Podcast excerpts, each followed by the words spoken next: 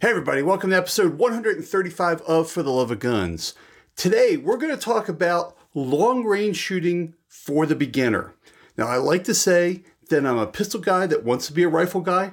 Sure, I can shoot a rifle, but you get me past 100, maybe 200 yards, it's all kind of a mystery to me. I mean, I've taken out an AR way longer than 200 yards, but we're going to talk more like 1,000 yards. 1,200 yards, beyond, all that type of stuff. And I got a really great guest for you. It's Mike Winters, who also goes by the name of Long Range Reaper. Now, before we talk to Mike, I really need your help here. There's two companies that really help me bring you content every week. And the first company is Falco Holsters. I love handmade holsters. I'm so addicted to them now that I've got these Falco holsters. Now, I've been running with these things for about 2 years now. Just absolutely love the quality of these things. If you're looking for a great holster with a company that stands behind them, check out Falco Holsters, because they can make a holster for every gun, any budget, without sacrificing quality. And let's face it, when we have a custom handmade holster, we want quality. Go check them out. I have a link down below. And if you use the checkout code Banshee, you'll save 10%. Now we're gun people. We need ammo. Ammo Squared is making us rethink ammo. I mean, sure, it's something for us to use our guns with, you know, go out target shooting, protect our families, protect ourselves. But it can also be an investment, especially now. And ammo prices are going up. And if you had stocked up on ammo from Ammo Squared, you could have made a little bit of money on some extra ammo that you may have laying around in your account. Go check out Ammo Squared. I have a link for them down below. They're really, really doing some great work over there. Definitely check it out. Now let's talk to Mike. Mike, tell me about your love of guns. My name's Mike, Long Range Reaper on YouTube. Just got invited by Jason, the Rogue Banshee, to come out here and talk about some long range stuff for the beginner. And I think that's what we're going to do. Spent a couple years in the military, a couple years in law enforcement, retired now, and like to shoot things out there a ways and up close and everything in between. So that's about it. Well, one thing about this podcast, we definitely make sure that we honor those who serve. Thank you so much for your service to the country. You've done a lot of stuff. There's probably more, you know, we've known each other just a short period of time. And I've heard stuff you've done, and I would just imagine the stuff I don't know that, that probably most people will never even know about you. But we want to make sure we do thank those who have served. And it's great to have you on here because, like me, you know, my little motto is that I'm a pistol guy that wants to be a rifle guy. Mm-hmm. And it's great talking to long range people because that's kind of like a little black box to us, right? Like, I don't understand how the hell you guys are hitting stuff. I mean, when I grew up in Pennsylvania, you know, when I learned how to hunt in Pennsylvania, 100 yards was like a long shot for us, you know, because at 101, there was a house. Right. So, you know, I start hearing, you know, when I moved to Montana, I start hearing people talk about going out elk hunting and hitting stuff at 600-700 yards. I'm just like, I can't even see that far. When you're shooting that far, there's a lot of stuff going through your head to do that. Can you kind of like give us like the readers, you know, the abridged version of what's going through your head at shots like that? So for like a hunting shot? Yeah. So, yeah, if you're going to take game at a long range, the biggest thing is, you know, long range to me might not be long range to you and vice versa. So right. Long range hunting, it has to be done ethically. So when you're shooting a target, a little less goes into it. You don't have that buck fever either. You know, you're shooting at something that can't shoot back, which no big deal. You're shooting at something that if you miss, it's not the end of the world. Or if you miss by a little bit, it's, you know, not going to wound something. So the biggest thing for me is for a long range shot, there's no stalking involved. So you don't have to, you know, be quiet. You don't have to, you know, worry about your scent. You don't have to do any of that. It gives you plenty of time to do your math. It gives you plenty of time to figure out, can I get closer? Which I do all the time. When I elk hunt out here, I'm up in the mountains in Oregon, and I can shoot from ridge to ridge. I can shoot a mile all day. I don't want to shoot an animal that far. So yeah. I still get as close as I can. Still wearing my blue jeans and my Carhartts. I don't wear camo. So if I shoot something at 100 yards, it's because it snuck up on me. I didn't sneak up on it. Okay. But what I'm doing is I get into a spot where I go, okay, the animals are going to come from here, and I know that because of my scouting. And I put myself inside of 800 yards usually. And if the animal continues to feed my way or walk my way, I have no reason to stop it. So I'm not one of those guys that goes out to shoot as far as I can. I just like to put meat in the freezer, and I like to do it, ethically. So I try not to shoot past 600-700 yards on an animal. I've shot further because I was comfortable with it. Low wind day, but the first thing going through your mind is the wind. Wind. Wind is the one thing that's going to wreck you at range, especially when you're hunting. Most hunts happen, either on flat plains where there's a lot of wind, or up in the mountains where you have updrafts, downdrafts. Full value winds, or a swirling wind where you've got wind in your face, but maybe at the target it's full value going left to right. So all those things come into effect. But the minute I get out to my shooting spot, I start doing a range card. So if there's a big rock out there at 400 yards, I do my dope and everything for that shot right now with the wind that I have right now. And I write it down. And then, I've got a big juniper tree at 650. So I draw that on my little range card, 650 yards. This is my hold with the wind right now.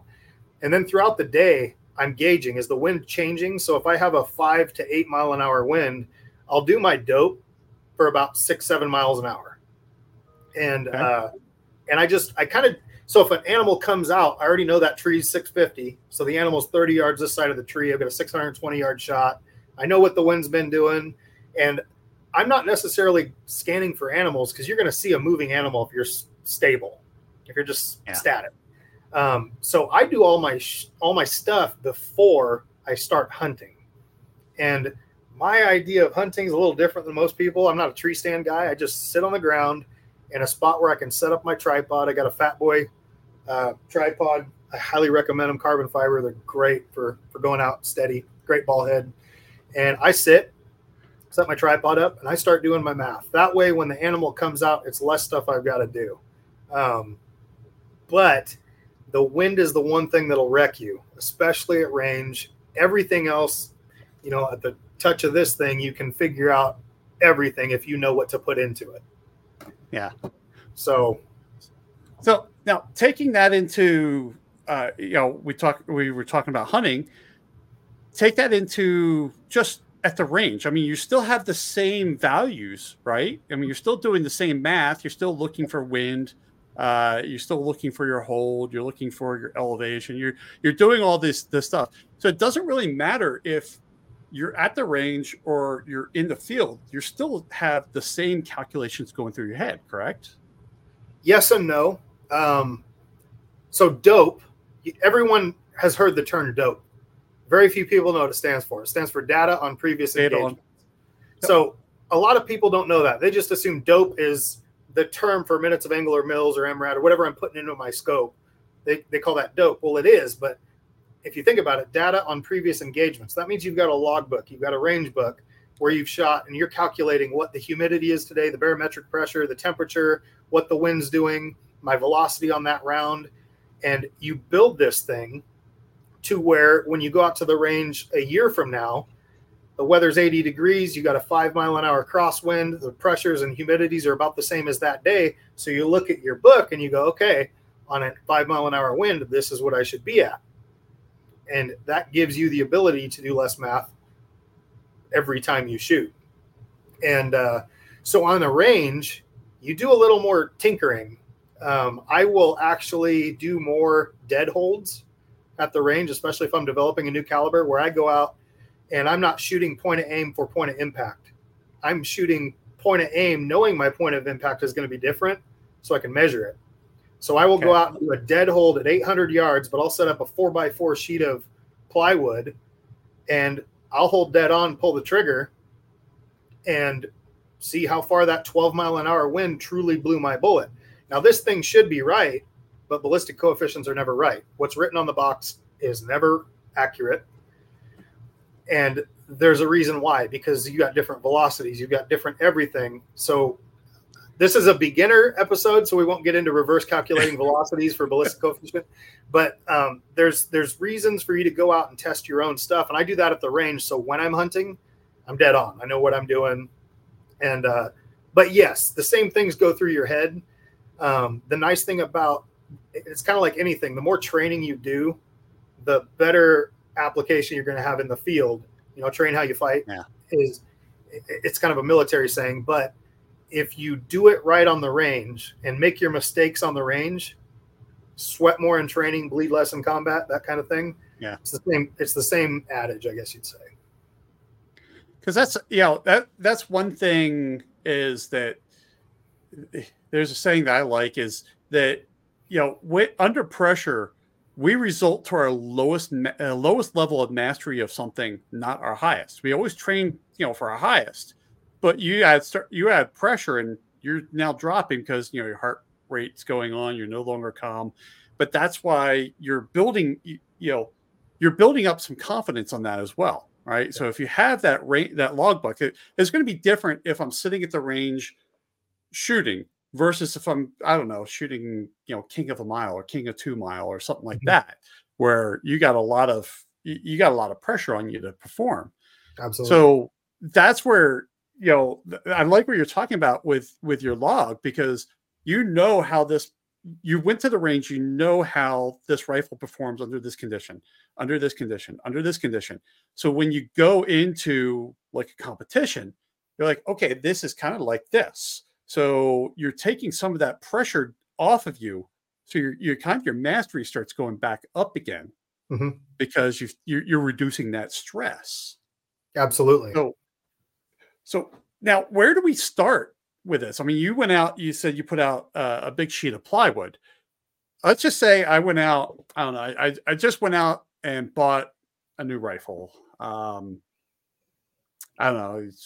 Let's just say it's a, I don't know, Ruger Precision or something, you know, something that's designed for a little more precision. It's not your granddad's, you know, hunting rifle, something that's a little more modern, a little more designed to be, you know, sub MOA, as they like to say. What's the first things I do with that rifle? Cause you know, I don't know, you know, I'm trying to shoot long range, but I'm not a long range shooter. I think it starts back before that. I think it starts before the choice of the rifle. Okay. It starts with a budget. So when people call me and they say, hey, what should I do? I want to build a long range rifle. And I always ask, what's your budget right now? Not how much do you want to have into the gun next year, but right now, what do you have? And if they say $2,000, I tell them, okay, go buy an optic and save up for a rifle. And maybe, you know, buy a $1,500 optic and go take a $500 class, because you're going to get more out of that $500 spent on a class than an extra $500 spent on a rifle. You can go pretty much buy any rifle off the store at Sportsman's Warehouse or Cabela's, and you will not outshoot that rifle for years.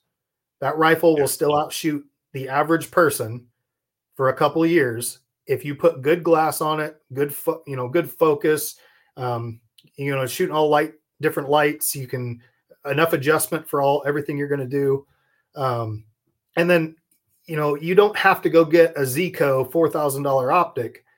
It's nice when, you know, the turret's really easy to spin and everything, but you can go get other optics. So I always tell people, if, you know, I set a budget for about $5,000 on a long range deal for a beginner, because you're going to be into not just the rifle and the scope, but you need to get yourself some training. And whether that training is going to a class and learning how to shoot long range, or it's buying ammo, or getting into a reloading setup if you don't have one, that all goes into that price. Now, do you also have a monthly budget, or does $5,000 need to put you all in? Your wife's going to kill you if you spend another dollar. Because if it is, I recommend, you know, buying ammo. You know, go out and get match grade ammo. Hornady's great, but it starts with the budget: optic, rifle, ammo. And I would rather see somebody go spend $1,000 on a class and spend $1,500 on a rifle than buy a $2,500 rifle. So that's what I recommend. And that's that you bring kind of that budget into it. If you think about it, like you're talking about, are you going to spend this much money, buy the stuff, and it's going to sit? Well, then even if you took a class, shooting is a perishable skill. Very much so. You need to have enough money left over to exercise what you've learned, or else you're not gonna be able to do it. Now, you know, we have so many bullets and so many rounds and so many things. How do we choose a caliber? I mean, you know, we sit there. Just about everybody has 223, which is not a great long range shot. You know, the bullet's so light, it's going to drift and all that stuff with the wind. There's a 30. You know, just about everybody has 30-06. If they don't have a 30-06, they got a 308. Well, everybody your age. Everybody my age. Thanks for bringing age into it. But how do we choose a caliber? Because at that point, you know, even 308, people are like, oh, 308's a great long range round. Well, you go back to what you said earlier. Long range for you is different than long range for me. You know, long range for me, like I said, you know, 100-yard shots were long range for us. Right. You know, now I've taken an AR out to 600 yards, but it's, I mean, that's pretty much that bullet doesn't have anything left in it at 600 yards. Right. How do we choose a caliber? If we want to say, hey, look, I want to be a long range, and I define long range at, I don't know, 1,000, 1,500 yards. How, that bullet decision changes at that point, right? Absolutely. And I think a lot of it comes back to budget, because can you afford to have a hunting rifle separate from your long range rifle, or do they need to both do the same thing? Right.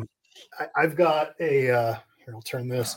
I've got a Christensen Carbon Custom up here and 338 Lapua with a Leupold Mark 5 HD, because that whole setup is like 8.5 pounds. So when I'm traversing elk country, it's easy to carry. And then I've got a custom built 15-pound hunk of metal here. Yes. And 338 Lapua that shoots pretty much at the range. So if it needs to do both, you need to pick one caliber that can not only take down animals, but also can punch paper, and vice versa. I think it kind of goes the other way. Anything can punch paper, but is it going to bring down an animal at what you consider to be long range? Right. So bullet selection, it all. So I interview new people all the time that want to get into long range shooting, and they'll see me out at the range. They're like, how do you do that? And it's like, okay, well, what's your level of expertise in shooting? What's your level of knowledge, and how often do you shoot? Because I'm not going to put a new shooter behind a 338 Lapua, because every time that minor emergency goes off when you pull the trigger, they're going to start getting trigger shy, gun shy. And I'd rather start a new shooter on a 223 and let them learn about wind and then get them into something else. But if you can't afford that, like I always tell people, if you've got a rifle, 243, 308, 6.5 Creedmoor, who I said the Creedmoor word. If you have something like that, work with that. Once you master that and you start out shooting that, get into long range. If you've got the budget and, you know, you got some disposable income as far as being able, like you said, keeping that perishable skill trained, and you can go spend some money on reloading stuff, like many boxes of bullets. I love going out and taking a 5.56 or 223 to 1,000 yards with a 77 grain bullet. It's just fun, because not a lot of people do it. Buck Doyle has a great class out there, working them out to 1,000 yards. Clint Smith used to. I don't think he's still doing it in Lakeview anymore. But you can get into something that does both, or you can, you know, pick a round that's going to bring down an animal and punch paper.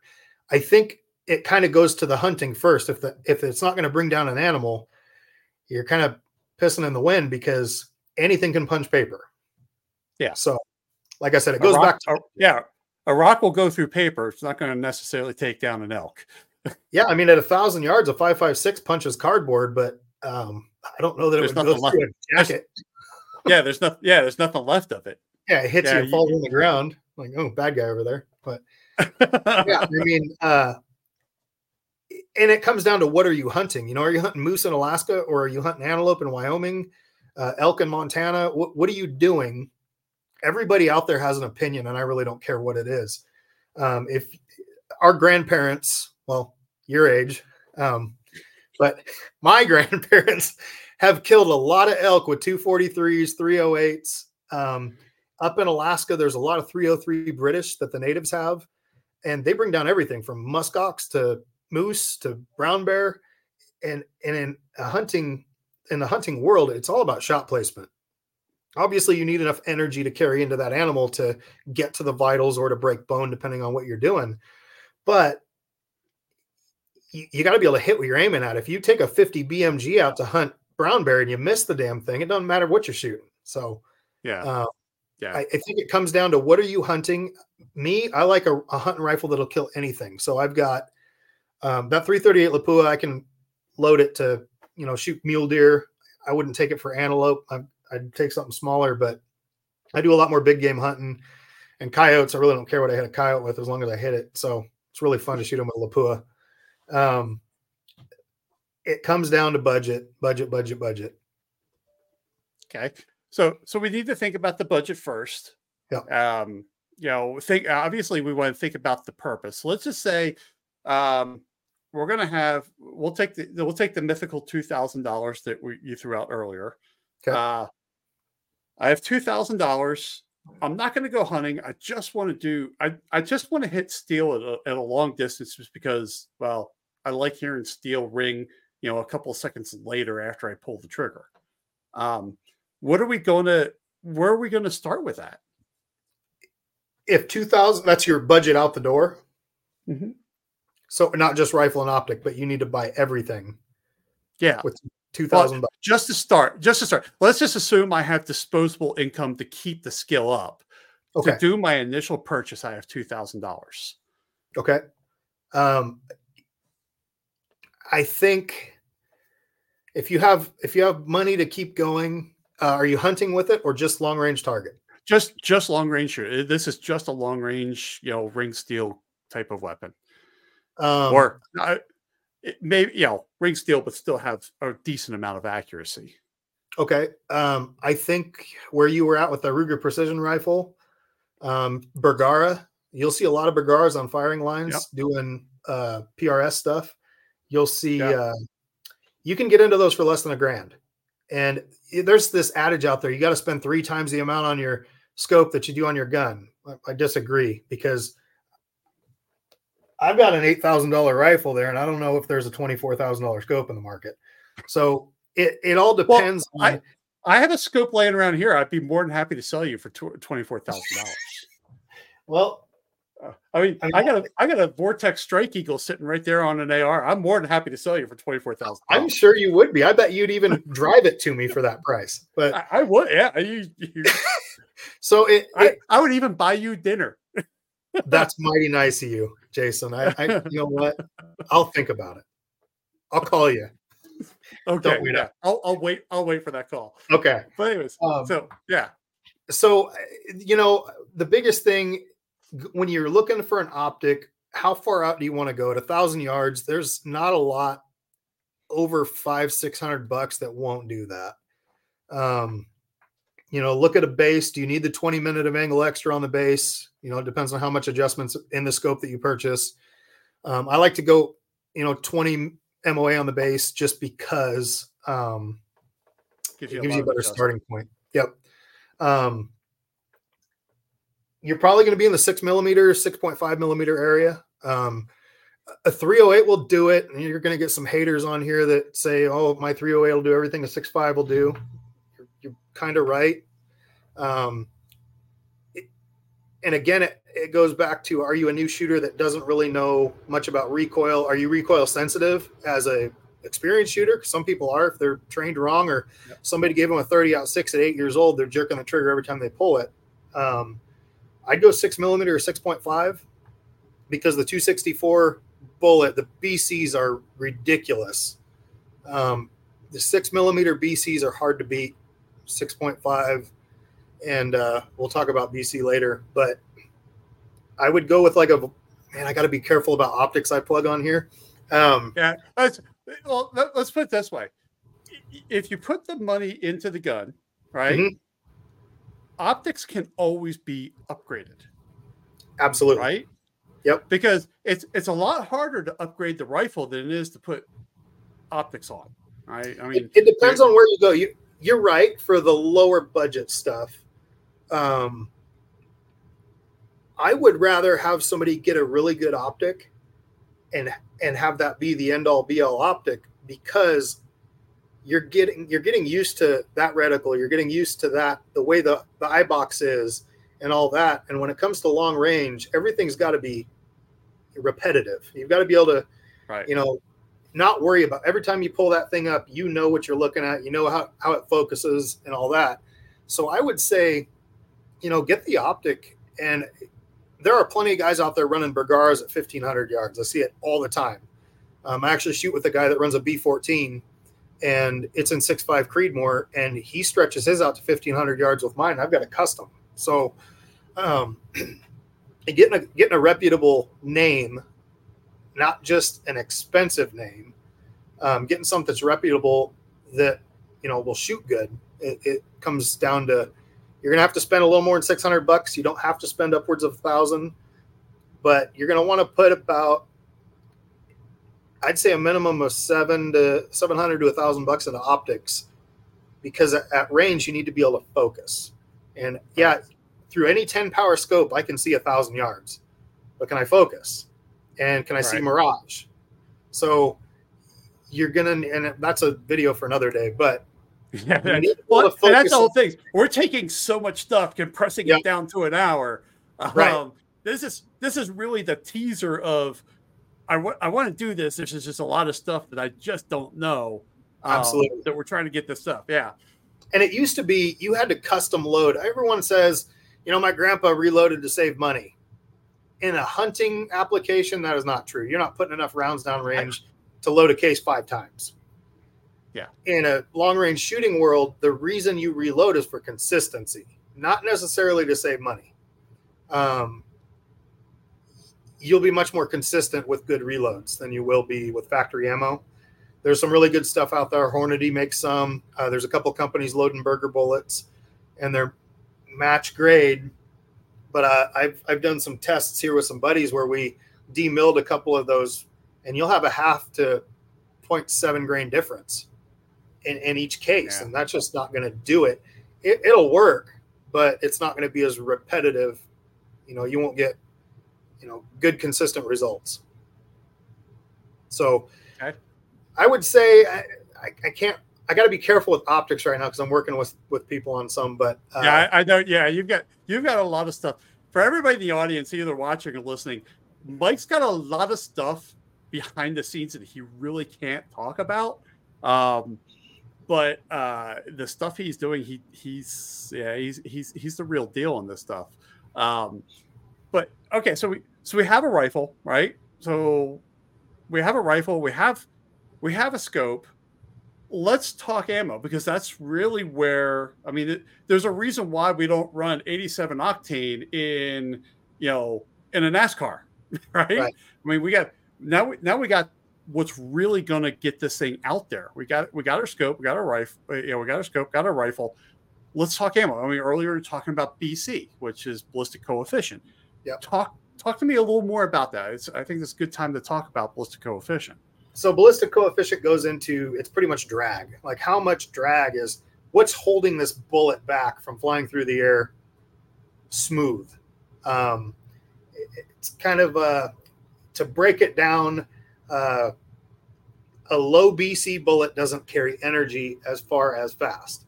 So the higher ballistic coefficient you have, the less drag is on that bullet, which is why a 6.5 millimeter or a 6 millimeter carries more energy out at range than a 308 does, because that 308 has a lot more drag pulling it back. So, you could send a 308 and a 6.5 Creedmoor out at the same velocities and a 6.5 Creedmoor is going to perform better downrange because of the higher ballistic coefficient. And, you know, anybody getting into new shooting should definitely research, you know, sectional density, ballistic coefficients, all that stuff, and how it affects you downrange. And I work with new shooters all the time. You know, they'll go out and buy a bullet that I've never used, and they're like, well, this is my BC. I'm like, well, let's figure that out. And it's never really the BC, because every round you get on the box, it's going to say you're going to have a G1 and a G7 ballistic coefficient. I'm going to bring you full screen here. Go ahead and hold that thing up. So you got your ballistic coefficients here. Right there. Okay, cool. And that's what the factory says they are. So when you get out and you shoot and you get a, let's say you go with Applied Ballistics or Revic or Vortex or Hornady DOF or any of those, and you plug in your ballistic coefficient, you know your velocity because you bought a chronograph, which you're going to need. There's ways to do it without a chronograph. We'll talk about that here in a little bit. But when you get out to range and you go, wait, I'm plus or minus a couple inches here at 500, 600, 700 yards, but I'm 0 to 100, and with this velocity that I know I'm getting, I'm still, my elevation is different. Well, your ballistic coefficient might be different, and that could be simply the round. It could be the rifle. It could be all sorts of things. So there's ways to reverse calculate ballistic coefficient based on velocity at target and at 0. So once you know your BC, and there's diminishing BCs, there's all sorts of things to talk about, you will be a better shooter and you'll be more accurate. Another thing you can do if you don't have chronograph and you don't want to spend the money, you can get a chronograph fairly cheap. But if you don't want to spend the money on it, you can reverse calculate that with your app at range. So you can go and do a dead hold at 500 or 600 yards and then calculate your drop into your program, and it'll say, this is what your velocity is. So you can kind of figure it out that way. And we double check, all of us that shoot double check all that stuff. So yeah, it's like, even as a pistol shooter, for me doing my competition loads, which, by the way, earlier I couldn't remember what the speed I was running my 9mm at. Mike and I were talking for like 50 minutes before we even hit the record button about different stuff.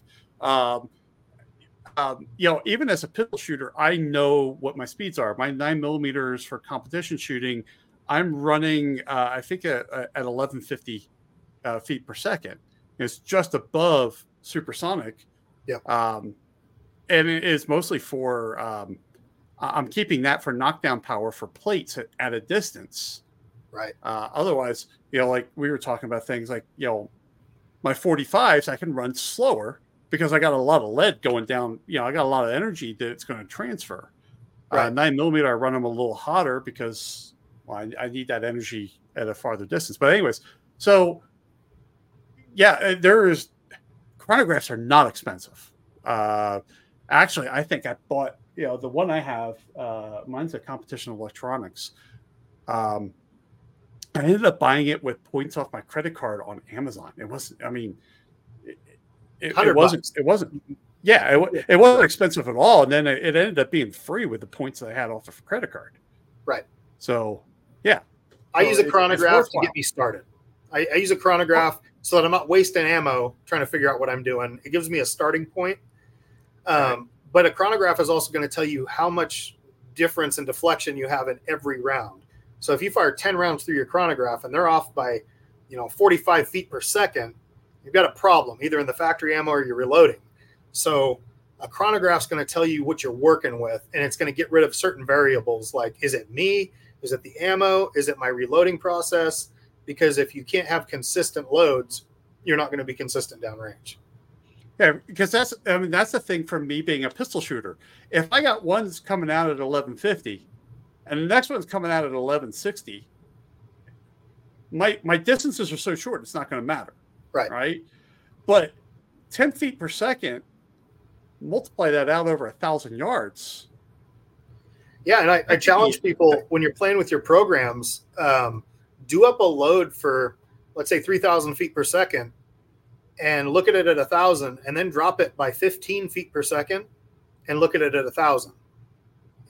It can be significant, and especially when you talk about ELR, you know, a mile or beyond, it's horrible. I mean, if you're, you know, 10, 15 feet per second off at King of the 2 miles, a miss. Yeah. So getting your process down to be repeatable is important. And if you go buy, you know, 10 boxes of one lot of ammo, they might be off by a little bit. Then you go get a different lot. They might be off a little bit more.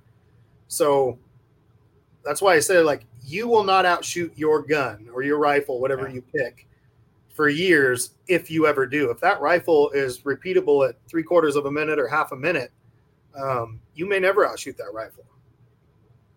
So it comes down to, you know, you create a system that you can use that's repeatable. And, you know, it'd be like handing Steph Curry a freaking women's basketball and saying, go out and score 40 points tonight. He's going to have to shoot with it for a little while.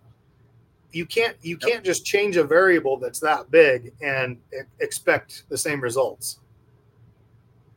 Cool. Because the shotgun guys, velocity is important for lead. Pistol guys, it's important because you barely want to spit them out there, so you're not recoiling too much, but you still got to knock the plate down.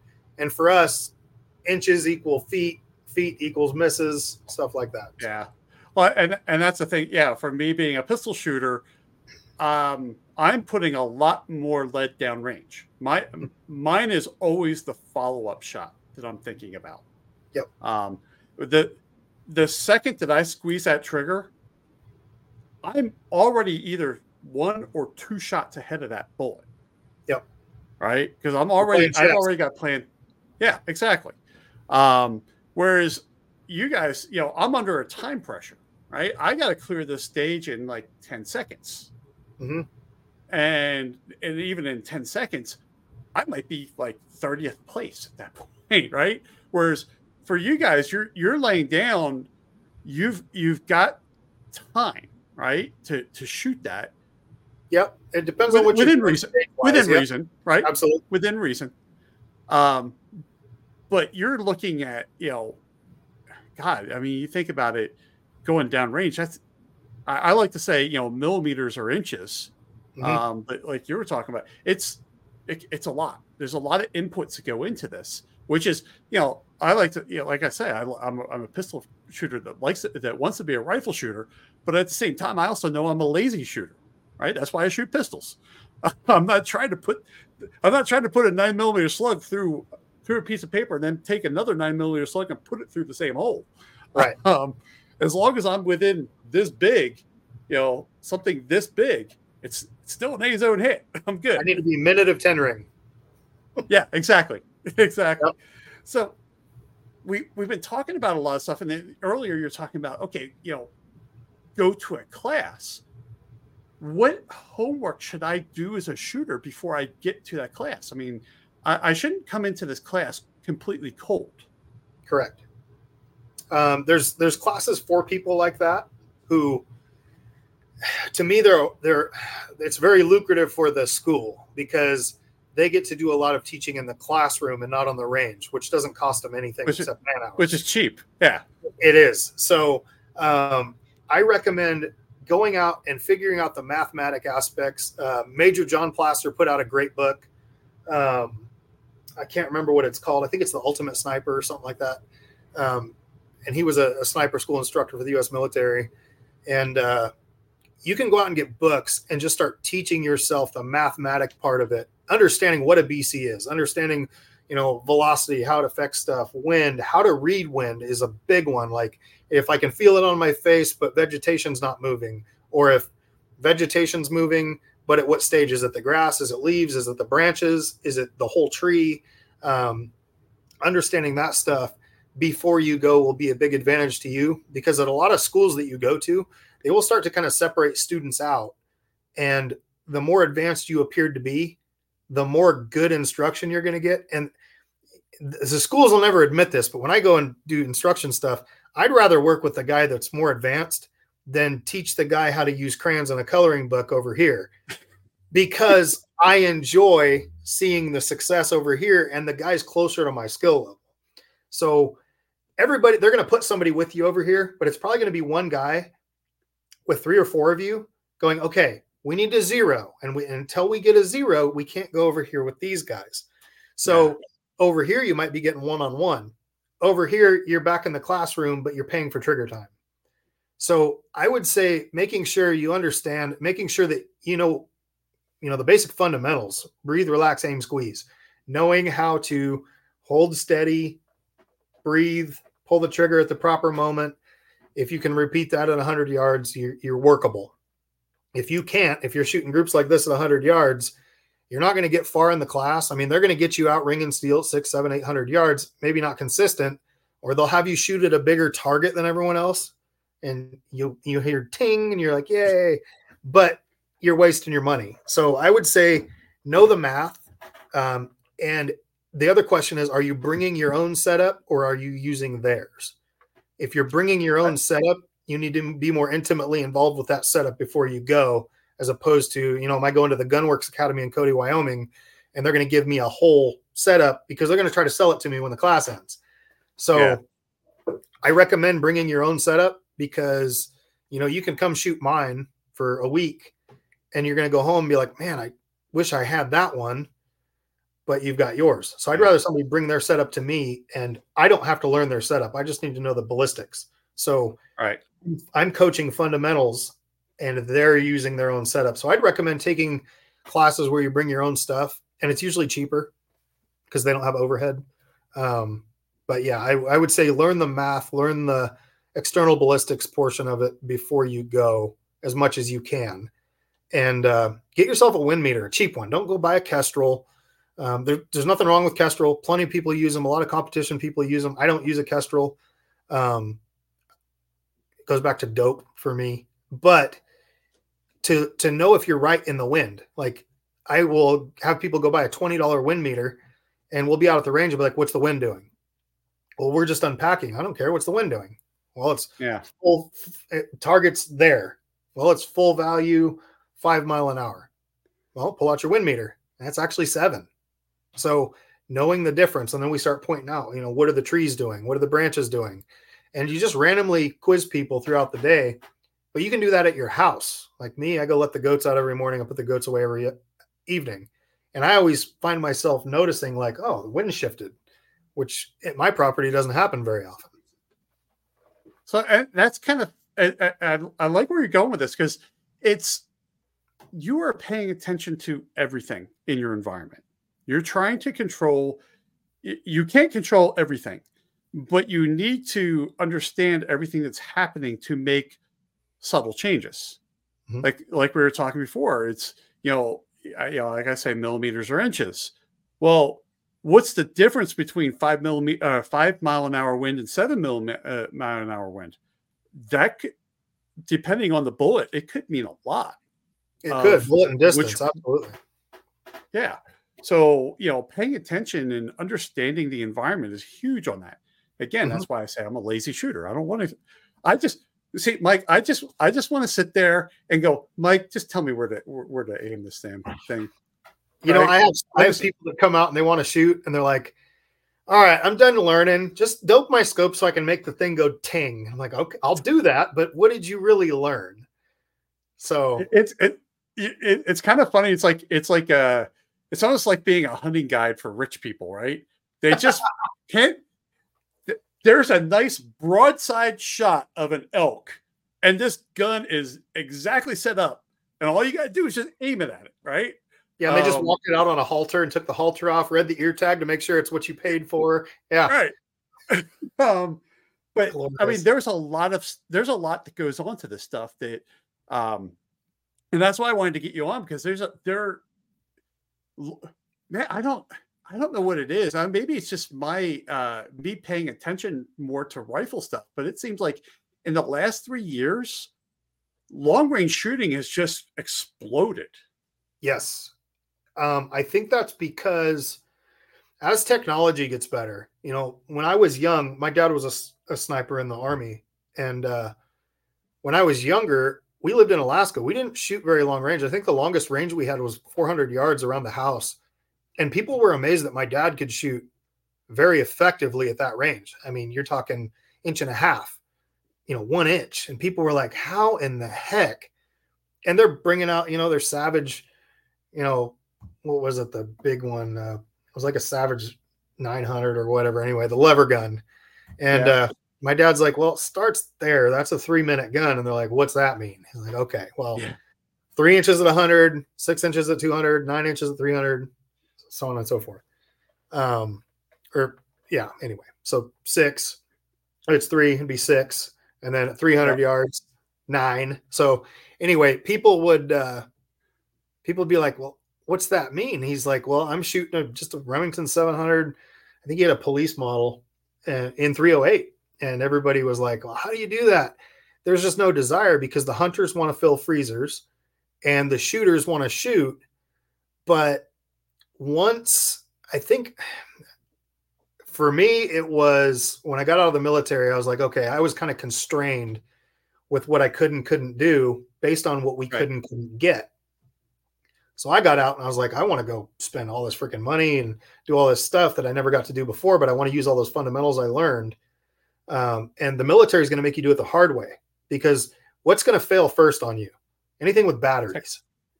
Technology fails first. So you take a lot of these guys that I go shoot with, we'll go run a mile with a 6.5 Creedmoor or a 6 GT or something like that. And, take their rangefinder away from them and take them out to a spot they've never been to and say, okay, shoot a mile. They're going to go, well, where's the target?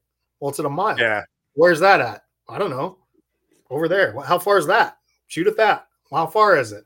That's going to be the biggest thing. So, they taught us how to use reticles to range find. They taught us the halving method, which I'm a big fan of. Well, I figure out how far the target is when I can pick a spot halfway to the target, figure out where that is, and double it. So there's different things. And I think once they started getting good with the technology, where they put all these ballistic programs and rangefinders, and the average guy can take it out at 700 yards, go, ooh, 2.3 MRAD. Okay. Ping, and hit it in no wind. I think once the technology catches up, people are like, well, I want to do that. Because everybody wanted a manual car back in the day, even when automatics started being prevalent. Now automatics are faster than manuals because of shift speed or shift timing. So no one's running manuals anymore, even in the supercar. Yeah, even the supercars, they're measuring shift speed in milliseconds. Yes. I mean, absolutely. There's no human in the world that can shift in 3 milliseconds. And 3 milliseconds for everybody out there is damn fast. Is that what you tell your wife? Exactly. I am a computer guy, and we do measure stuff in milliseconds. Oh, that's millimeter. I thought we were talking millimeter. Sorry. Demonetized. Demonetized, definitely demonetized on that comment. But anyways, I mean, technology has caught up so much and has made things so fast and automated. Like you hold my cell phone up. I can just type a bunch of crap in. It's going to spit things out, and I can do all this stuff. But you don't have the luxury of doing that out in the field. Mm-hmm.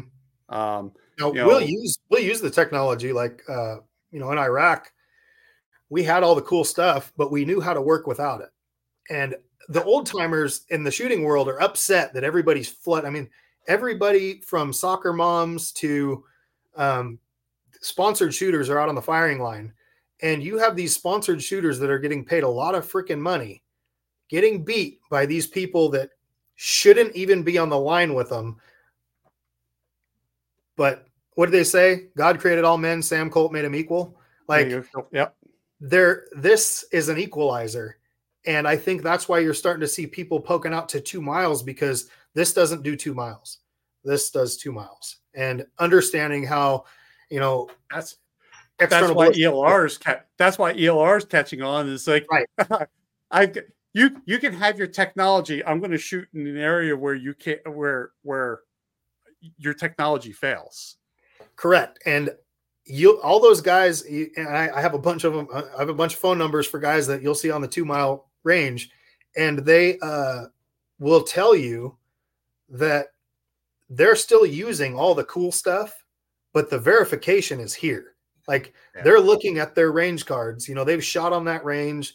They know exactly what they're looking at. They use stuff, but dude's sitting there looking through the spotting scope with a towel over the thing, calling out the wind call. He's not using a Kestrel. No. So I think the old timers have gotten upset because they're like, oh, it's flooded with people.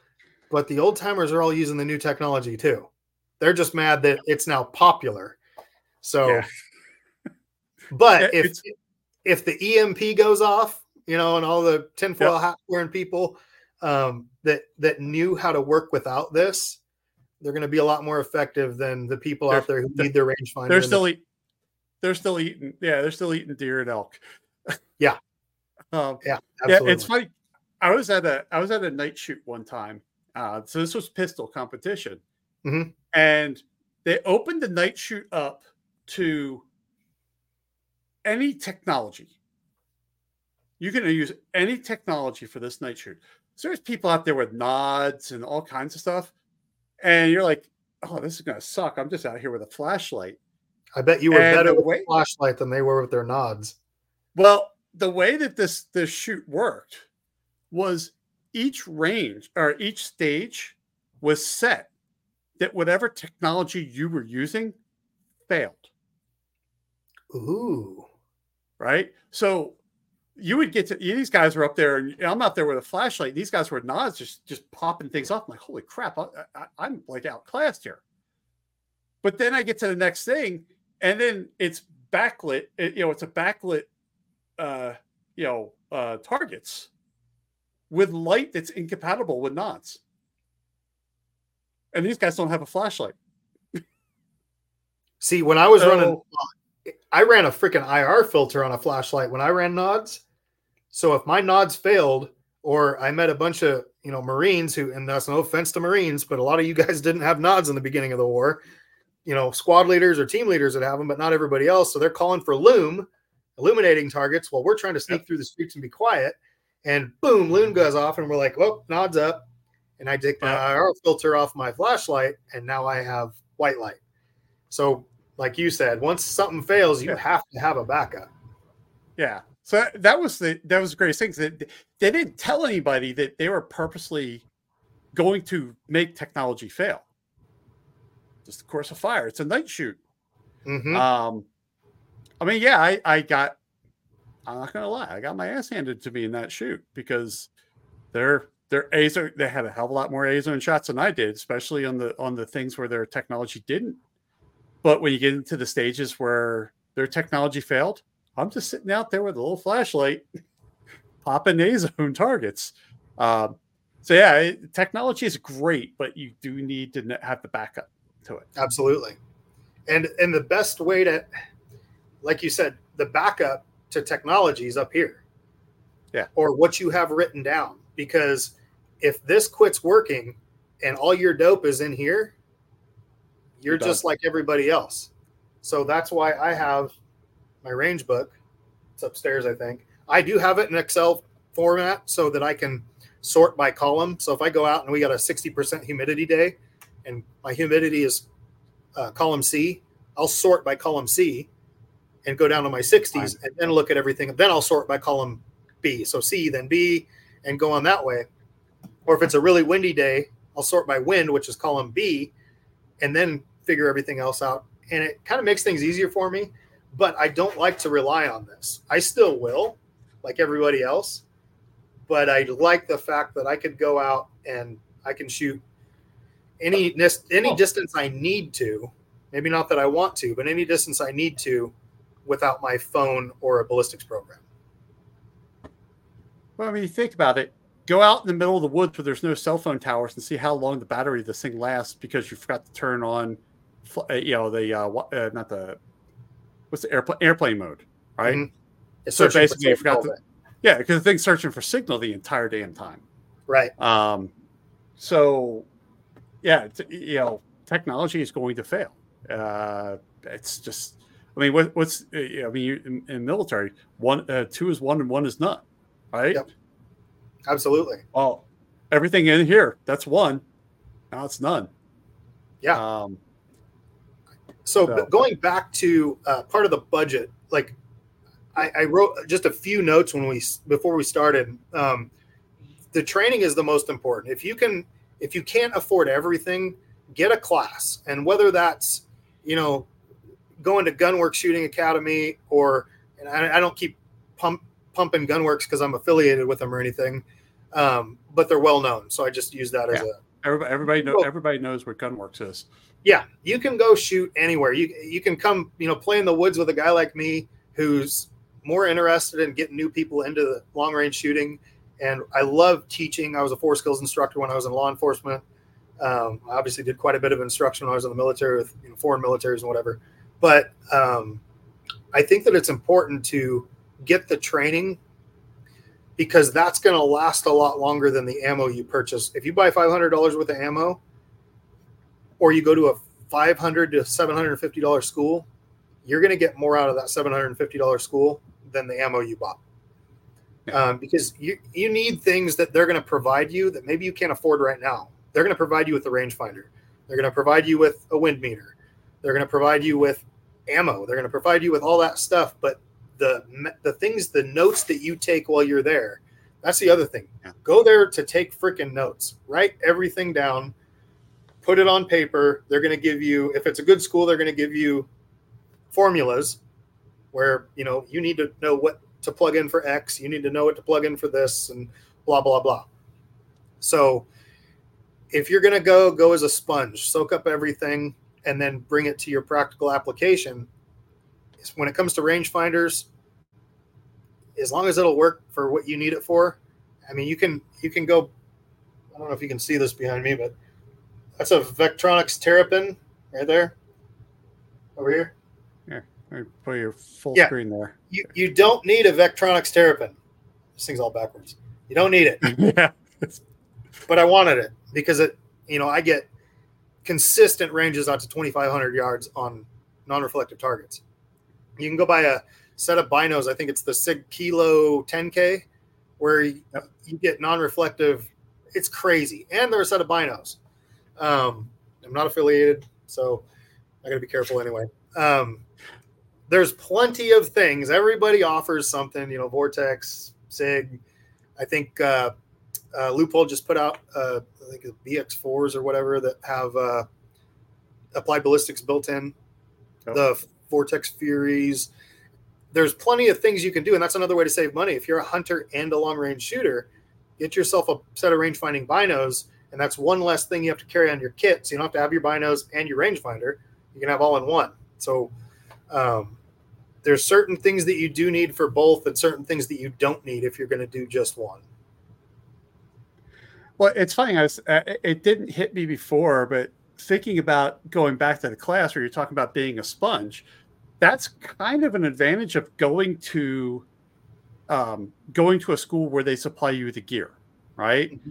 Where you got the rifle and there are some basics of zeroing and that you need to understand. But if you're going to get, trigger time where you're starting to work all the figures and all the formulas, that's less time that you have to worry about your gun, right? Mm-hmm. Plus you don't have to clean it when you're done. So another thing...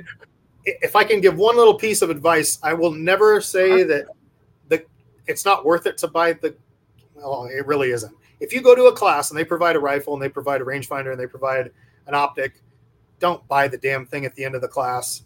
I'm not going to mention any names, but maybe a company that we talked to about prior that has a class, they're going to try to sell you a $15,000 setup. That is less than a $15,000. That's a 375 enabler. It's a 2-mile setup. I'm into that for about 11 grand. And that is way overkill for anything you'll need. I'm into that Christensen over here with the optic for about 3,500 bucks. And then this competition set up here, this 338 Lapua, I had Preston Krause build this for me. It's called a Mortician. And I'm into this whole thing with the optic for about 6,500 bucks. So once you go use somebody's high name, high end with their stamp on it, The reason they sell that to you is because you go out there and they're going to shoot you at 1,000 or 1,500 yards, and you're like, I'm going to take this because it saves me. I know exactly how it works. Then you're going to bring it home, and you're going to shoot at different elevation with different pressures, different humidities. Yeah. None of your dope works. You're going to have to redo everything. But they maybe didn't teach you how to do that, or you don't remember how to do it. So go use their stuff, and then go get yourself a custom rifle built for half the price with an optic, and then use the skills you learned to make that fit you.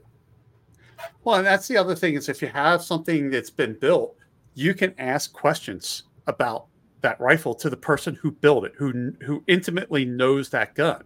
Mm-hmm. And goes, and you can also say, I want this length of pull. I want this trigger. I want, you can make that fit you. And a good builder is going to say, what do you want and why? And there's builders out there that don't shoot much at all. They build. And then there's builders out there that shoot. We've got a couple here in Oregon. I don't get along with them very well, so I'm not going to tell you their names. But there's people that go out there and they shoot competitions with their rifles, and they do very well. And that sells their rifles. And then there's people that go out and their big claim to fame is, well, I built the rifle that won this competition. And if the guy's capable but the rifle isn't, he's not going to win. And if the rifle's capable and the guy's not, he's not going to win. There's so many. The problem with that is there's so many inputs into that equation that just because that's the gun that won, I mean, it's a manufacturing process. Every manufacturer has a level of reject, right? Yep. I mean, just because that is the miracle rifle that rolled off the assembly line doesn't mean that serial number 2 is going to do the exact same thing. Exactly. Every rifle is different. Every barrel is different. Every piece of brass is different. I mean, there is every variable you can think of that goes into it, especially when you're doing repeatability at, 3,500 meters. There's so much involved that people just don't even understand. And the cool thing is these guys shooting King of the 2 mile, they will tell you exactly what their setup is. You'll see these guys. There's some Facebook forums where a lot of these guys are talking to people, and they're trying to explain to people what their process is, how they do it, because they're already at the top. They're not going to give you enough information over Facebook Messenger to make you better than them. They can tell you everything they know. You still have to be able to go out and do it. But you'll also find people on Facebook Messenger arguing with those people who've probably never shot past 1,000 yards saying, well, I read this on the internet. Like, good for you. You can read. We're glad. Well, it's like Jerry Michalik. He won't even teach his daughter his reloading process.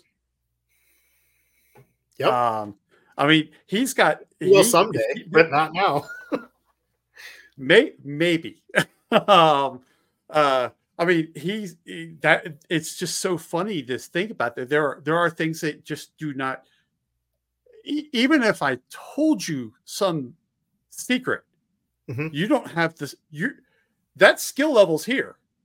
You're way the hell down on the floor. Right. You can't apply this knowledge correctly. You've got to go through 30 steps to get to even to this level where you can think about what I just said. Absolutely. And I think that one thing that irritates me about the gun world in general is there's so many people that I call gatekeepers. I'll be sitting in a gun store, waiting on, a 4473 to process. And some lady comes in and says, well, I want this. And you'll have 15 freaking customers in there going, well, you need this because of this. And, you shouldn't even be shooting that. And then you'll have people that say, well, I want to get into long range, but all I have is a 308.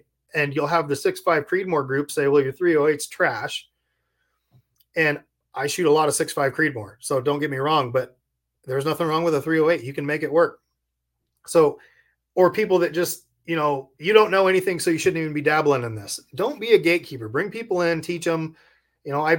I had Lupo, your guy out here for a week at my place, and we got him out to 1,219 yards. And it was what it was. You can take, if you teach somebody how to do it, you can take somebody and teach them, or you can make them learn on their own. But I think that we should be more inviting and more welcoming in this community, because firearms are a dying breed. There are fewer people buying guns now and actually using them than 30 years ago. And in the next 30 years, it's going to be the same thing. So the more people you teach about this, you teach your kids, your nephews, your nieces, the better chance we have of sustaining this thing that we love. That's just my opinion. I get it, because, you know, when I was in FFL, you know, I did everything by appointment. So when you had your appointment, you had me for that appointment, right? Mm-hmm. You didn't have me while I'm running your paperwork and then somebody, you know, beating your ear about something that's completely useless, you know, information, and scaring the hell out of you or trying to make you second guess. It's one of those things. I always thought about me. I was more of a consultant than a gun dealer, right? Mm-hmm. I had a lot of people buying their first guns. Why do you want this? What's your purpose of it? And trying to go through all this stuff to help you make an informed decision. You might still buy the thing that is completely wrong for you, but I'm here to try to walk you through a thought process, because I've been shooting for over 40 years. Mm-hmm. You know, I've done a lot of things. I've taken a lot of brand new shooters out. I remember taking a new shooter out, and you know, what do you want? I want a Desert Eagle 50 caliber. Why? Well, because it's cool. I'm like, have you shot anything else? No. I watched The Matrix one time. Yeah. Let me take you out to the range, right? And we're going to start off on 22s. I don't want to shoot 22. You've never shot anything. How do you know what you like and what you don't like? Shoot, right. I like teaching initially on 22s because it's a lot easier, you know, to train on. Yep. You know, pulled out a revolver. You know, I don't want to shoot a revolver. You've never shot one before. And you know, I have them shooting 38s. You know, I would shoot some, they'd shoot some, and stuff like that. And then I threw 357s in there. And they're like, what the hell was that? That's 357.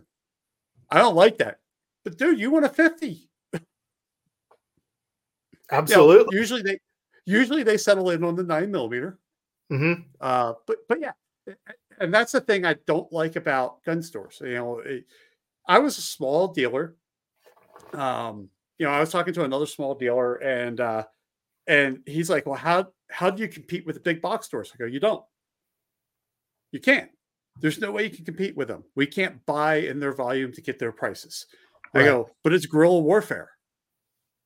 You take their weaknesses and make it your strength. My strength is you get me. I'm here. We're going to talk about stuff. We're going to go through things. And that's where I like where you're going with this. We need to teach people. Mm-hmm. You know, we don't want to scare them away. We don't want to piss them off. We don't want anything. We want to welcome people into the sport, because the more people that are in the sport, actually, the stronger the sport is. Absolutely. And that goes back to also, you're a good source. And I think one mistake people make, and it's just because they don't know, don't go to a gun store to figure out what kind of gun you need. And you just so happen to be an FFL that also shoots competition and has 40 years of shooting experience. I don't go to my local gun store for knowledge, because I hear the things they say to people and I'm like, I have to be quiet. Like, I'm not here to ruin your business, but you're giving bad advice, people. And that 21-year-old kid working behind the counter who has never done anything, and his parents were like, hey, I know a guy who owns a gun store. Go get a job so you can either pay me rent or move out. He doesn't know what he's talking about, but he knows what's in the rack, and he knows that he wants to sell one of them. And the other thing is that on some of these gun stores, those people get points off of guns that they buy. Yep. I mean, or they have to sell a certain amount of Staccatos to be able to sell Staccato next year. Yeah, exactly. So, yeah, and that was the thing with me, is I was a non-stocking dealer. I had some guns. I was a non-stocking dealer. You tell me what you want, I'll get it in for you. Mm-hmm. Right? There's been many times like, hey, go down to this big box store and get your hand on every gun that you can get your hand on. Mm-hmm. This is what you're looking for. You know what? If you want to buy it from them, buy it from them. But if you want advice, I'm here to help you, because I have a lot of guns If you need, I will show you this gun. You know, if you want a Glock, great, I got Glocks. If you want a SIG, I got. We'll walk through my personal guns, and I'll tell you why I chose them and how they fit and stuff like that. Yeah, right. I love people bringing more people into this thing. It's not about, you know, even in competition, we're still having fun, right? Yeah. I mean, I'm gonna be in a squad. Yeah, I want to outshoot you, but we're still there to have fun. And if you're doing something stupid, and I see it, I'll tell you.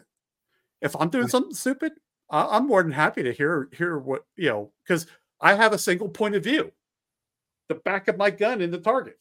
Right. But competition is one place when I go and I watch these things happen and, you know, do stuff around them, it's nice to see a guy, his rangefinder will go down and, oh shit, I didn't bring batteries. And somebody from another team comes over, here you go, bro, I got you. Or here's my rangefinder. Like, that is what gives you faith that this will work eventually. But there's also, like I said, the gatekeepers that are like, well, if you can't afford to, you know, buy a $20,000 setup, you don't belong in the business. Yeah, it's I would buy a $4,500 setup. So yeah, I'd much rather you come in with what you can afford than to not come in at all, or absolutely, or go into huge debt over stupid stuff. Well, and also take your $2,500 setup and enter a local PRS match. And you will learn a lot from the people there if you ask questions. And you can, you know, go up to people and be like, hey, you mind if I ask you a question? 99% of the people are going to be like, shoot. And there's a lot of downtime at competitions. So go ask questions, you know, go drool over stuff. Sometimes people let you shoot their stuff. Like there is plenty of time to go out, immerse yourself in the thing you want to do. Don't just think I have to spend 3 years doing this by myself before I show my head at a competition. Nobody cares who got second through 50th. No. Yeah. Only matters who got number one. So whether you're number 3 or 49th, you were there, and it doesn't matter. You're making yourself better. You're learning from the best. It's knowledge. Yeah. Absolutely. As long as you learn something from, I mean, I had one shoot that I was at, I have it right here. So my competition gun was a SIG P320 X5. The X5 was really new when I got that gun. We were at the safety briefing, and you know, I'm paying attention, and I hear a kid talking behind me. He's talking to his father, and I realize the kid is looking at my holster, drooling over my gun. Right. And the safety briefing was over. I was talking to the father. He goes, yeah, he that's the gun. He really likes that gun and all that stuff. I'm like, okay. I found out what squad the kid was shooting in. He wasn't in my squad because I knew all my squad mates. After we were done, there was still some squad shooting, and I went up to one of the ROs, and I go, hey, look, this kid once he likes my gun. I like, can we just like leave this one set up? I'll clean it up afterwards. And can we, if I can find the kid, can he? Yeah, sure. So I found the kid and like, come here. Him and his father came over. I handed him 3 mags. Here's the gun. There's the target. Have fun. Absolutely. I mean, that's just what it is. The shooting community is very supportive like that. I mean, we've had people run out of ammo. Yeah, if every single one of us pitches in 2 rounds, you're gonna get through the competition. So right. And then that person is more likely to do that for somebody else down the range. Exactly. If everyone says, "Well, screw you," that's less competition. He's probably not going to give up his ammo next time when somebody else runs out. Yeah, exactly. Well, wait, man, we've been running about an hour and 12 minutes now. Mike, how do people find you? I mean, they got questions, or they. I'm hard to find, man. I like to work directly with companies. You can find me on Facebook, Michael Winters, Long Range Reaper on YouTube. I don't think I've got anything published on YouTube. When you start dealing with like NDAs and stuff like that, it's kind of hard to run your own stuff. Yeah. But I'll be at SHOP this year. Actually, I'll be there with you. Yeah, you will. So we'll be at SHOP 2024. I'll be running around. I can see it now. Mike is totally going to hand me a colored book and crayons because I'm going to be that guy at training, right? It's going to be awesome, man. We're going to spend a week in Vegas and try to stay out of trouble. But I'm not that hard to find on social media. Michael Winters, Long Range Reaper. I don't know, can you message people on YouTube? No. Okay, I'm technologically not really. You can leave comments on a video. If you want to get a hold of me, get a hold of Jason, and he'll ask me if I want to talk to you, and I probably will. And then when Mike says no, I'll just make it up. Yeah, Mike says you just give up. You know, 22 caliber for a 3,000-yard shot, perfect. You go with that. Absolutely, man. Just sling it. Indirect fire. It's like, yeah. Just order that thing in. I'm on Facebook's probably the easiest, and there's some forums out there. I'll actually I'm going to shout them out here because it's a great. And Mike, community. if you want, you can just drop me an email, and I'll put them in the show notes for people too. Perfect. So there's a Facebook group out there. I'm just going to show it right now because it's here.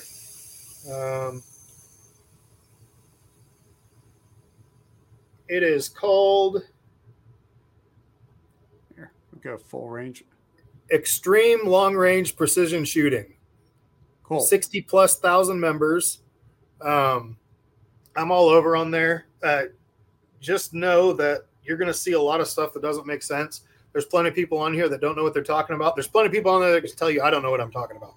But it's a great place to get with other people in that community, and that isn't the place to ask questions on forums, but it's a great place to go talk about or watch people talk about long-range shooting. From that forum, it's easy to find me. I'm the only Michael Winters in there rather than searching all of YouTube. Send me a message, and I'll put you in contact with other groups that are more like beginner startup status. Awesome.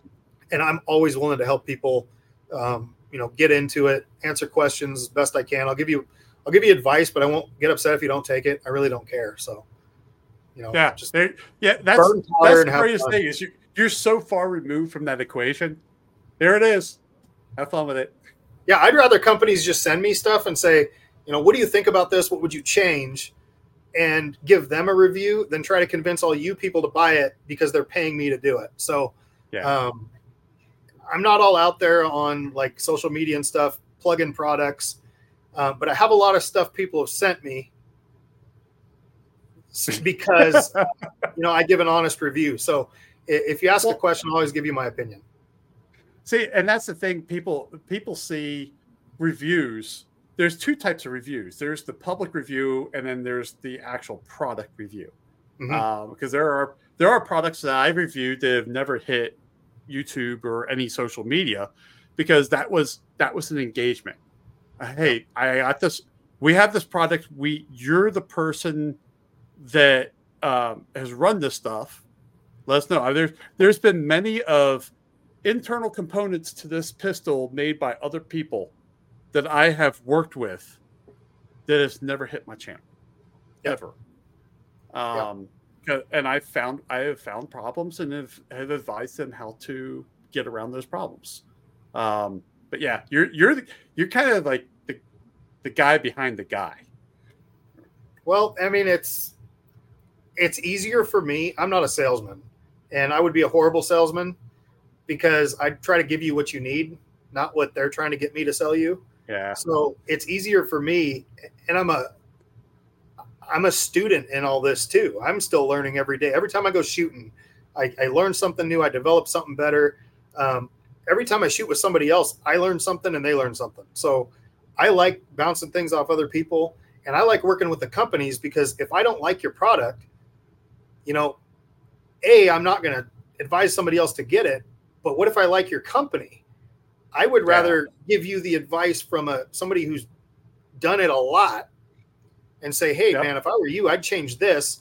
And then their R&D department gets a hold of me and says, well, why do you say that? We did this. I'm like, well, this is what it did for me here. This is what this change would do to make it better.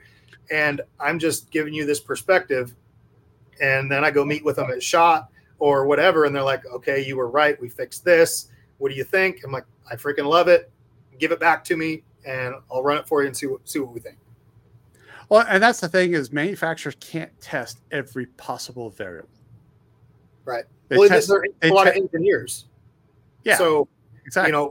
Engineers don't shoot very often. Now, some of you companies out there are really good about having, R&D people that are gun bunnies, but I would recommend, don't buy from the guys that are like, here's my discount code, because, he's getting a portion of that.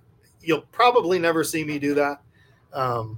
I get plenty of stuff that I want. Wait a second. Hold on a second. I got discount codes for my sponsors. What are you trying to say? So here's the thing, people. Jason will never tell you should buy this because they give me a discount. But Jason also doesn't plug crap. He's not going to go and, hey, this company, I don't really have anything crap out here. I have, it's funny because I actually have a video coming out. It's from Falco. It's a holster. We talked about it on the phone. Yeah. I had a holster from them that I love Falco holsters. They work really great for me. I had a holster that they've made 3 times. And that's different between a custom holster and a non-custom holster. Yeah, exactly. This thing was, in my video about this holster, I talk about that. I don't hide it. I've talked about it on this podcast. I even talked about it on this podcast with Falco. I'm very open about if I have a problem with a product, I'll tell you about it. It's just not every. And that's one thing I hate about some of the stuff that happens out there. Not every product is perfect. Mm-hmm. And if you have someone's like, hey, there's lots of products that never made it onto my channel. Right. Because I'm just like, this is crap. I'm not going to put my name on it. I'm not going to put my name on it.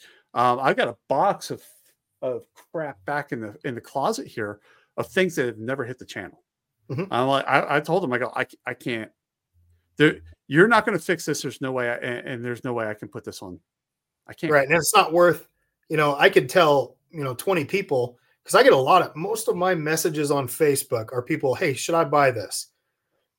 And if I was affiliated to the point where I was making money off that, it would be hard for me to say you should buy somebody else's. That's why I don't like to go that route. Yeah. But people like you that do get paid, if people buy stuff, a reputable guy like yourself isn't going to plug crap. Yeah. Well, that's the thing is I care about my reputation. Absolutely. Before I get a discount code or even an affiliate association with a company, I got to play with your stuff. Mm-hmm. And I have a couple of companies, I have more than a couple of companies I have affiliate associations with. But every single one of those companies I've worked with. Mm-hmm. And we're gonna meet a few more of them. And not every product of theirs is perfect. Nobody's product is perfect, but there's some products that fit people better. And I'm a Ford guy when it comes to vehicles because I've owned them since I was driving, and they've never let me down. I'm not saying Ford's better than Chevy unless you're one of my friends that drives a Chevy, but what works for me, like this thing here might work for some people, might not work for others. It's a beast on the range, but it might be too much recoil. It might be whatever, you might want to go get something, less recoil or, optics that I like, other people might not like. And there's some people that are like Athlon until I die. Some people Leupold, Vortex. I've got them all. I've got every different freaking scope manufacturer you can imagine.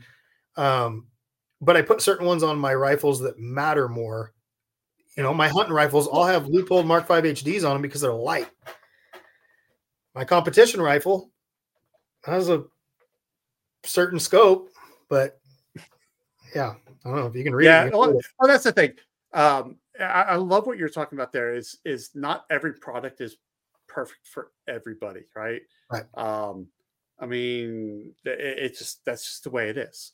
There's a reason why I shoot SIGs in competition. I used to shoot Glocks. Mm-hmm. Glocks actually what got me into competition shooting. I have a problem with my hands and Glocks are about as ergonomic as a 2x4. Mm-hmm. They call them blocks for a reason. Yeah, right. I mean, I've got like 15 of them, so I can't talk too much crap. But yeah. I think Glock got us all into shooting pistols for the most part. Yeah, I shoot six for competition. Even then, still looking at what am I going to move on to after SIG? Well, you said that for black powder too, back when they developed the cartridge rifle. So yeah, well, I'll tell you, black powder scares the hell out of me. I don't know what it is, but black powder scares the hell out of me. There's just something that makes me feel like Davy Crockett when I'm out there, shooting black powder. But as I'm reloading it, I'm like, how did they do this in combat? Like, you fire your round and you just wait to get shot back while you're doing everything you got to do. Yeah, yeah. So, anyways. Well, we've been rolling now one hour and 23 minutes because we always have fun. Every time I talk to Mike, we go way over on time. But Mike, let's loosen up. We talked about a lot of stuff. I like to loosen up a little bit with a speed round at the end. I'm going to hit you with 4 this or that questions, and then 1 thinking question. Uh-oh. Yeah, I didn't tell you about the speed round. Yeah. Well. My Wi-Fi connection gets weird, so if we get disconnected, yeah, right. Find it. They're easy. They're easy questions. Well, so, sometimes strong so like anyways, bowl, smart like tractor. So, yeah. So for a rifle caliber, 6.5 Creedmoor or 6.5 PRC, hunting or just long range shooting in general.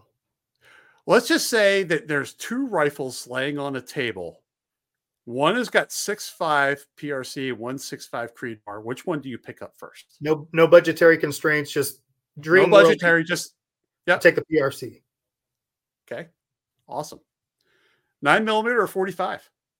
I'm a 9mm guy. 9mm guy. Over 45 anyway. Over 45? I'm a capacity. I like my 9s. My 45, I like my 45s too, but ask me how many 9mm I have versus 45s and you'll understand where I go with that. Well, anyone who's ever reloaded in combat knows that it's always nice to be able to keep pulling the trigger when there's a threat. Yeah, exactly. Give me capacity. The person that puts the most mental lead in the air usually has an advantage. Suppressive fire is a real thing. It's funny. It's funny you're talking about that. On a side note, I was at a competition shoot one time with a buddy of mine, and he's retired from the Marines. Mm-hmm. He's a disabled vet. We're shooting at a competition. Now Marines are rifle guys, right? Mm-hmm. And it was a pistol competition, and he went to slide lock on a Springfield XD and reloaded. Now on pistol, if you go, and this is steel challenge, so there's only 6 targets. Right. And he comes walking back, and I go, this is competition shooting. This is not like back when you were in the sandbox. This is accuracy matters, not suppressive fire. Right. And he laughs because we're good buddies and all that.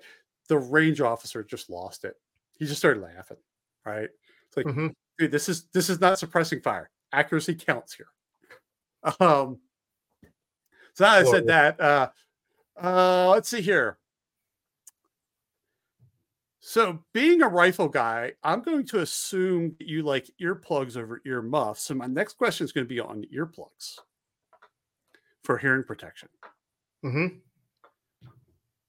Independent earplugs or corded? If I'm running, if I'm moving at all while I shoot, they're corded. Okay. A lot of times I run double. I'll run plugs and muffs. Yeah. If I'm shooting like the big boys, the 50 and like, stuff like that. I'm double. The place that I really wish I run double is at range day at SHOT up on the rifles underneath that. Oh my God. Yeah. I don't know how those guys stand there all day. Overpressure for days. Yeah. Keep your mouth open so your brains don't rattle around too much. But Yeah, no, I'm an independent guy. I run a lot of stuff you can buy at the store. So it's not custom. I run a lot of stuff you can buy at the store. I like to be able, I wear hearing aids in my normal everyday life when I'm, wanting to hear what's going on. Yeah, so do I. Yeah.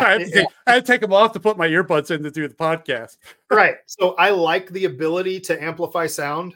When I'm hunting, I wear independents. That way I can actually hear what's going on and I can use my phone if I need to.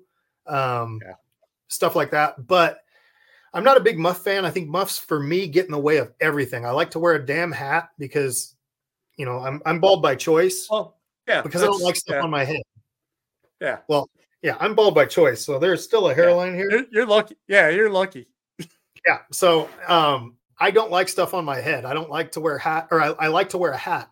So I don't want, earmuffs going over the top of my hat or underneath my hat or anything. Plus, they make you sweat so much in the heat. See, and that's the thing for me. So since I wear a hat, you got the button right at the top of the damn hat. Yep. And that's right where that earmuff wants to sit. And then, when you're out there in the heat, your ears are just sweating. Have you ever seen the ones that go band around the back? Like when I was a kid, I still have them. When I was a kid, that was the first set of earmuffs I had where they went, the band went around the back. I ran into them like, shit, man. Like about a month ago, I found them in my garage. I'm like, I didn't even know I still had these things. So there's a company. I'll get you with the company after this. There's a company that makes a set. I can actually get you a really good discount on it. So there's a company that makes a set, and they're for people that wear helmets with high cutouts, and they're really good. I actually have them for my combat kit. The kit we'll never end up using, God willing, but if you're going to be running around, hitting the dirt, bouncing off of trees, kicking doors down, you want something that's going to attach to yourself. So for my kit, I do have muffs, but yeah. See, my muffs are usually, my electronic muffs are usually for my lawn cutting, cutting grass. So that way I can rock out, I'll just throw some music off my phone, just go rock out while I do that. My Skull Candy.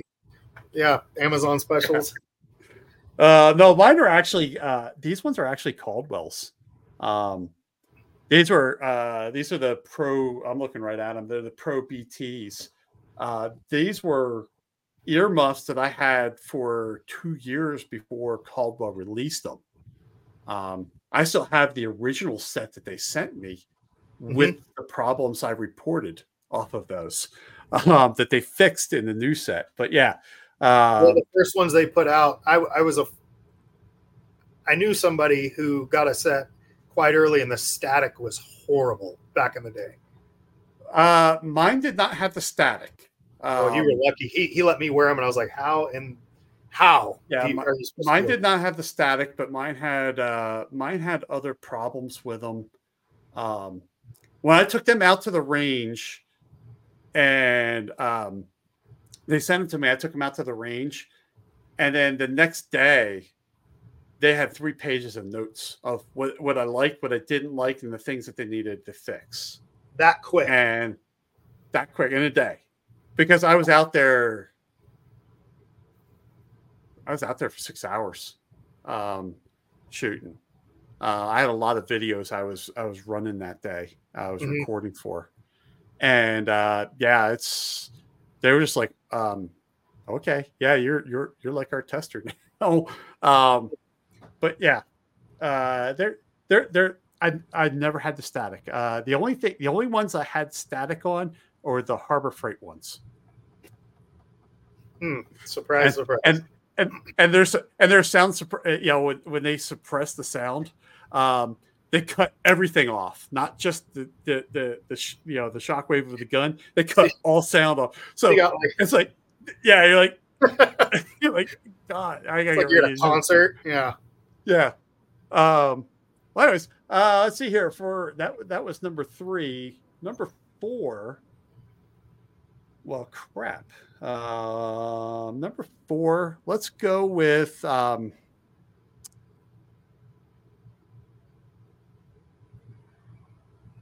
had one. Okay. Here we go. Iron Sight's a red dot. For what? Pistols are sitting there. Two pistols are sitting on the table. One's stock and one's got a red dot on it. Same gun. If we're not talking end of the world here, I'm going with the dot every time. Okay. All right. So it's got to. I mean, you're a competition pistol shooter, so focus on the front sight post. In a combat situation, people don't focus on the damn front sight post. They focus on the threat. And with a red dot, it allows you to focus on the threat. And when you're focusing on a front sight post, you lose all peripheral vision. Yeah, so I like the fact that you can go two eyes open on a dot and still have your peripheral vision. I don't know. Just I'm a dot guy now. Well, it's funny because I didn't put a red dot on a gun until about 4 years ago. I was irons all the way. Yep. So, the red dot's making me lazy. Plus, I have a really bad habit of racking off of my red dot. I do that. So when I take people out and we do certain drills, especially like dead arm drills, like, hey, you don't have a freaking left arm anymore. So you put that pistol in the crook of your knee, rack it, yep. Drop the mag, pull the mag out, put a new mag in, rack it. But a basic remedial, just tap, rack. It's a lot easier with a red dot on it. Oh, yeah, it is. Totally is. All right, for your thinking question, I'm going to take you to the world's largest armory. Oh, and goodness. In this armory has one of anything that has ever thrown a projectile. Anything from Dennis and Menace's slingshot all the way up to the deck gun off the Missouri. And it's been cleared by every possible government agency, including the state of Oregon, that you can walk away with one of anything in this armory. What are you walking out with? The 20 millimeter sniper rifle that got put out. I believe it was by Ukraine. Taking that one. Wait, do I have to feed this thing? Do I have to feed this thing? Oh. Yes, yeah. You see, that's always the second question that people ask. It's like, yes, you still have to feed this thing because I'm nice enough to give you the gun. That changes things. You see, this is why this is the thinking question, because everybody has a conflict of want versus need, right? What do I want versus what's practical? You know what, man? If I could have anything that I had to feed, I would probably take like a 240 Bravo. Like, give me a belt-fed 308. Give me a belt-fed 7.62. The wife might leave me, but I could afford to feed it. And it would be a ton. Well, I don't know. With ammo prices now, you might not be able to afford it, or at least in the near future. Well, like I said, if the wife left me, I'm going to get shot. You're totally. I'll tell you. I think that is a first for that question. I have had two Gal 8s. Which the Gal 8 is the Gatling gun on the front of the Warthog. A-10. A-10. Yeah, but how do you feed it? Well, that's the thing, is that one guy didn't care about feeding it. The other guy was a pilot, and he just wanted the aircraft. He figured that if the gun is so integral to the aircraft that I had to give him the airplane too. Yeah, but if you give me I don't know how he's going to afford the maintenance on it, but yeah. It was built around the gun, but yeah, I'd take the A-10 too because I'd sell it and I'd go buy whatever the hell I wanted to and I'd feed it. So sign me up for the A-10. Yeah, there you go. Yeah, I grew up outside of Philly. We had Willow Grove Air Naval Station there, and there were A-10s out there at Willow Grove. And the A-10's just got that whiny-ass engine to it. Mm-hmm. And when I lived in Delaware, my wife was sitting there. We're out working in the yard, and my wife is like, "What the hell is that?" And I go, I didn't even look up. Go, that's an A-10. She goes, "You didn't even look." I go, "You can't miss that engine. Don't need to. Yep. You can't miss that engine." So, well, anybody who's been in close contact in Iraq or Afghanistan can tell you that the sound of an A-10 is a beautiful sound. Yeah. Yes. Yeah. That is just one. Why the Air Force wants to kill that aircraft, I have no idea. It makes sense, and that's obviously a discussion for another time. But survivability in a contested air environment, that thing is slow and it's hot, and surface to air missiles, it stands no chance. So it comes down to survivability. Yeah. But I tell you what, if you have air superiority and you're not worried about a local SAM network, surface to air missile network, there is nothing other than like an AC-130 Spectre that's going to put that amount of firepower into one spot and fly well damn near broken. Yeah. Yeah. With a triple redundant. Yeah. I mean, the pilot sits in like a titanium bathtub. Yeah, exactly. Yeah, I can fly with one wing and one engine. I mean, it's funny. The Afghans still shoot at them with AKs. It's like, okay, well, sweet. I just saw your muzzle report. So yeah, now you're next pass. Seeing the pictures of the A-10s coming back where they came back and they had big holes in the wing. Mm-hmm. And the pilot's just like standing in the middle of his wing with this big hole. It's just like, how did that thing even generate lift? You know, because the flaps are like the whole freaking wing. Like, yeah. And they produce so much power for what they are. The whole thing's just intense, man. It is. And then you see it up close. Like I got a chance to meet some of our pilots at Baghdad International Airport. And I walked up, gave him a big hug. I was like, you guys are my best friend. When all hell breaks loose, other than Doc, you guys are probably my best friends. So, well, Mike, man, thank you so much for coming on, man. It's great seeing you and having you on the show. I really appreciate you taking some time out, especially with as screwed up of a day that was for you today. Everybody, I will have all the links down below. I'll get Mike to send me some links, and then we'll put them into the show notes. Mike, thanks again for joining me. And, man, it's going to be awesome catching up at SHOT. Absolutely. We got, 3 weeks? 3.5 weeks? 3 weeks, man. It's coming up. Yeah. Well, it's funny because we're recording this the first week of January, but this really doesn't air by the time everybody sees this thing because – we were going to record next week, but someone wants to go see a Raiders game instead of actually recording a podcast. I can't imagine why you chose that. But yeah, so by the time everybody hears this, it's only like a week. So, but yeah, 3 weeks like now.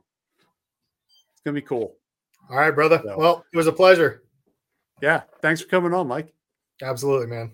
Now, I'll admit, that was way too broad of a subject to talk about in 1 hour. I mean, long-range shooting, there's more to it. It's not like you can just get up there and get behind a rifle, squeeze a trigger, and then magically something rings down range. There's a lot to it. I think I'm going to have Mike on again. We'll break this thing up a little bit and dive deeper into some things. But long-range shooting is something I've been really kind of interested in for a few years.